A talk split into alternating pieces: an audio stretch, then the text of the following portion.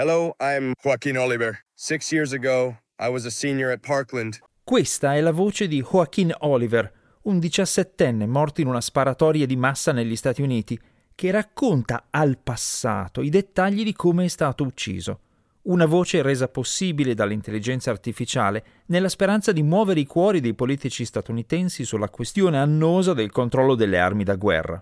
È una delle storie della puntata del 1 marzo 2024 del Disinformatico, il podcast della radiotelevisione svizzera dedicato alle notizie e alle storie strane dell'informatica. Le altre notizie riguardano un software di intelligenza artificiale che ha dato informazioni sbagliate a un cliente di una compagnia aerea canadese, facendogli perdere parecchi soldi. E quando il cliente ha contestato il fatto, la compagnia ha risposto che lei non era responsabile delle azioni della sua intelligenza artificiale. Non è andata a finire molto bene, soprattutto per il software. E poi c'è la scoperta che Avast, un noto produttore di applicazioni per tutelare la sicurezza informatica e la privacy, ha in realtà venduto a oltre 100 aziende i dati degli utenti che diceva di proteggere. Anche in questo caso la storia non è finita bene, ma contiene una lezione interessante. Benvenuti a questo podcast. Io sono Paolo Attivissimo.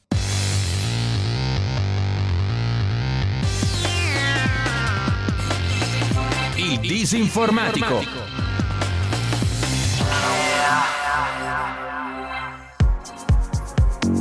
L'intelligenza artificiale ormai è dappertutto e quindi qualche caso di applicazione maldestra è normale e inevitabile. Quello che non è normale è l'applicazione arrogante. Questa vicenda arriva dal Canada, dove la compagnia aerea Air Canada ha pensato di adottare l'intelligenza artificiale per rispondere automaticamente alle domande dei clienti sul proprio sito di prenotazione di voli. Uno di questi clienti, il signor Moffat, si è rivolto a questo sistema di risposta automatica tramite chat per chiedere informazioni sulle tariffe speciali riservate ai voli prenotati all'ultimo momento a causa di lutti in famiglia, visto che aveva appena saputo del decesso della nonna. Il sistema di chat o chatbot, gestito dall'intelligenza artificiale, gli ha fornito informazioni dettagliate su come procedere alla richiesta di riduzione del prezzo del biglietto, spiegando che questa richiesta andava inviata alla compagnia aerea entro tre mesi dalla data di rilascio del biglietto, compilando l'apposito modulo di rimborso, istruzioni chiare, semplici e non ambigue, ma completamente sbagliate. In realtà il regolamento di Air Canada prevede che le richieste di riduzione debbano essere inviate prima della prenotazione e quindi quando il signor Moffat ha poi chiesto il rimborso si è sentito rispondere dal personale della compagnia che non ne aveva diritto, nonostante il chatbot di Air Canada gli avesse detto che lo aveva e come. La conciliazione amichevole è fallita e così il cliente, fuorviato dall'intelligenza artificiale, ha portato la compagnia aerea dal giudice di pace. Ed è qui che è arrivata l'arroganza. Air Canada infatti si è difesa dicendo che il cliente non avrebbe mai dovuto fidarsi del chatbot presente sul sito della compagnia aerea e ha aggiunto che, cito testualmente dagli atti, il chatbot è un'entità legale separata che è responsabile delle proprie azioni.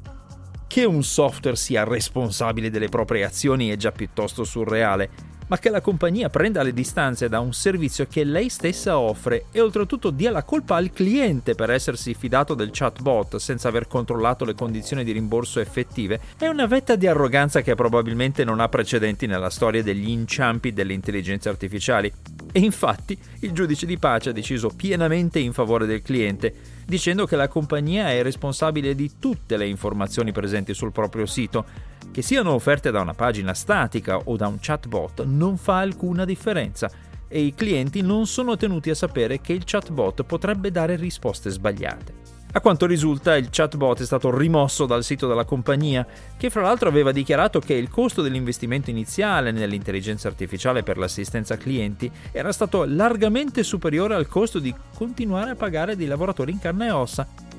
la speranza era che l'intelligenza artificiale riducesse i costi e migliorasse l'interazione con i clienti, ma in questo caso è successo l'esatto contrario, con l'aggiunta di una figuraccia pubblica non da poco. Una lezione che potrebbe essere preziosa anche per molte altre aziende che pensano di poter risparmiare semplicemente sostituendo in blocco i lavoratori con l'intelligenza artificiale esposta al pubblico senza adeguata supervisione. Avast o Avast, secondo la pronuncia inglese corretta, che però in italiano non usa praticamente nessuno, è un nome molto noto nel campo della sicurezza informatica, in particolare per i suoi antivirus. ma è emerso che mentre diceva pubblicamente di proteggere la privacy dei propri clienti, in realtà stava vendendo i loro dati a oltre 100 aziende. Secondo le indagini e la decisione della Federal Trade Commission, l'agenzia federale statunitense di vigilanza sul commercio, fra il 2014 e il 2020, mentre Avast dichiarava pubblicamente che i suoi prodotti avrebbero impedito il tracciamento delle attività online di chi li usava, in realtà collezionava le informazioni di navigazione dei propri utenti e le rivendeva tramite JumpShot, un'azienda acquisita da Avast che nel proprio materiale pubblicitario rivolto alle aziende si vantava di poter fornire loro una visione privilegiata delle attività di oltre 100 milioni di consumatori online in tutto il mondo, compresa la capacità, cito, di vedere dove vanno i vostri utenti prima e dopo aver visitato il vostro sito o quello dei concorrenti e persino di tracciare quelli che visitano uno specifico URL, ossia una specifica pagina di un sito. Anche se Avast e JumpShot hanno dichiarato che i dati identificativi dei singoli utenti venivano rimossi dalle loro raccolte di dati, secondo la FTC i dati includevano anche un identificativo unico per ogni singolo browser. La stessa agenzia federale ha documentato che questi dati venivano acquistati da varie aziende, spesso con lo scopo preciso di abbinarli ai dati raccolti in altro modo da quelle aziende, ottenendo così un tracciamento individuale tramite dati incrociati. Fra i clienti di JumpShot c'erano pezzi grossi come Google, Microsoft e Pepsi, e le indagini giornalistiche hanno rivelato che i clienti potevano acquistare dati che includevano le consultazioni di Google Maps, le singole pagine LinkedIn e YouTube, i siti pornografici visitati e altro ancora. La FTC ha appurato che fra i miliardi di dati raccolti da Avast c'erano orientamenti politici, informazioni di salute e finanziarie, link a siti di incontri, compreso un identificativo unico per ogni membro, e informazioni sull'erotismo in cosplay. La FTC ha ordinato ad Avast di pagare 16 milioni e mezzo di dollari da usare per risarcire i consumatori e le ha imposto il divieto di vendere dati di navigazione futuri e altre restrizioni, nel frattempo però l'azienda ha chiuso JumpShot nel 2020 ed è stata acquisita da Gen Digital, che possiede anche Norton, LifeLock, Avira, AVG e molte altre aziende del settore della sicurezza informatica. Gli antivirus e i prodotti per la protezione della navigazione online sono fra i più delicati e importanti per un utente, perché per loro natura vedono tutto il traffico di chi li usa e quindi l'utente compie un gesto importante di fiducia nei confronti di chi fa questi prodotti. Scoprire che uno di questi produttori non solo non proteggeva dalla sorveglianza pubblicitaria, ma addirittura la facilitava e ci guadagnava, è un tradimento del patto sociale fra produttori di software per la sicurezza e privacy da un lato e gli utenti dall'altro. Io ti lascio vedere tutto quello che faccio, ma tu mi devi proteggere da chi vuole spiarmi e non devi essere tu il primo a fare la spia anche perché una volta raccolti e rivenduti i dati personali non si possono revocare e non c'è risarcimento che tenga. Per Avast questa decisione della FTC è un danno reputazionale non da poco, perché quando un'azienda in una posizione così delicata tradisce la fiducia degli utenti e se la cava con una sanzione tutto sommato leggera per un budget da multinazionale, è inevitabile pensare che se lo ha fatto una volta potrebbe rifarlo se usate Avast come antivirus o come prodotto per la protezione della vostra sicurezza informatica o privacy, potrebbe valere la pena di esplorare qualche alternativa. Questa non è una storia facile da raccontare, perché parla delle persone uccise nelle sparatorie di massa tragicamente frequenti negli Stati Uniti. Questa è la voce di Joaquin Oliver, una di queste persone. Many students and teachers were murdered on Valentine's Day that year by a person using an AR 15. Joaquin spiega che sei anni fa frequentava la scuola di Parkland in Florida, dove il giorno di San Valentino del 2018 morirono molti studenti e docenti, uccisi da una persona che usava un'arma da guerra.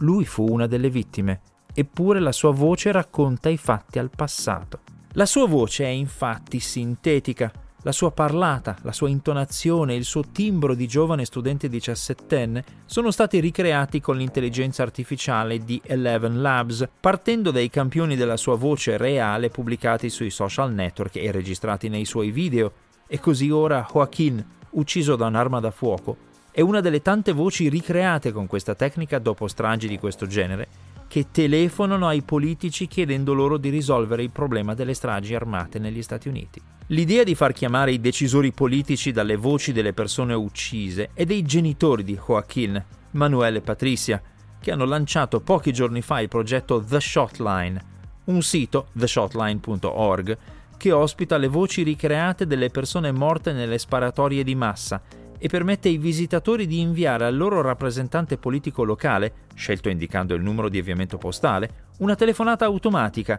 in cui una di queste voci chiede leggi più restrittive sulle armi. Finora le telefonate fatte da theshotline.org sono oltre 8.000. I familiari delle vittime possono compilare un modulo per inviare le voci di chi è stato ucciso dalle armi a The Shotline in modo che possano aggiungersi a quelle esistenti. Ricevere una telefonata da una persona morta che ti racconta con la propria voce come è morta e dice che bisogna trovare modi per impedire le stragi commesse usando armi da guerra è forse un approccio macabro e strano a questo dramma incessante, ma come dicono i genitori di Joaquin, se è necessario essere inquietanti per risolverlo, allora ben venga l'inquietante.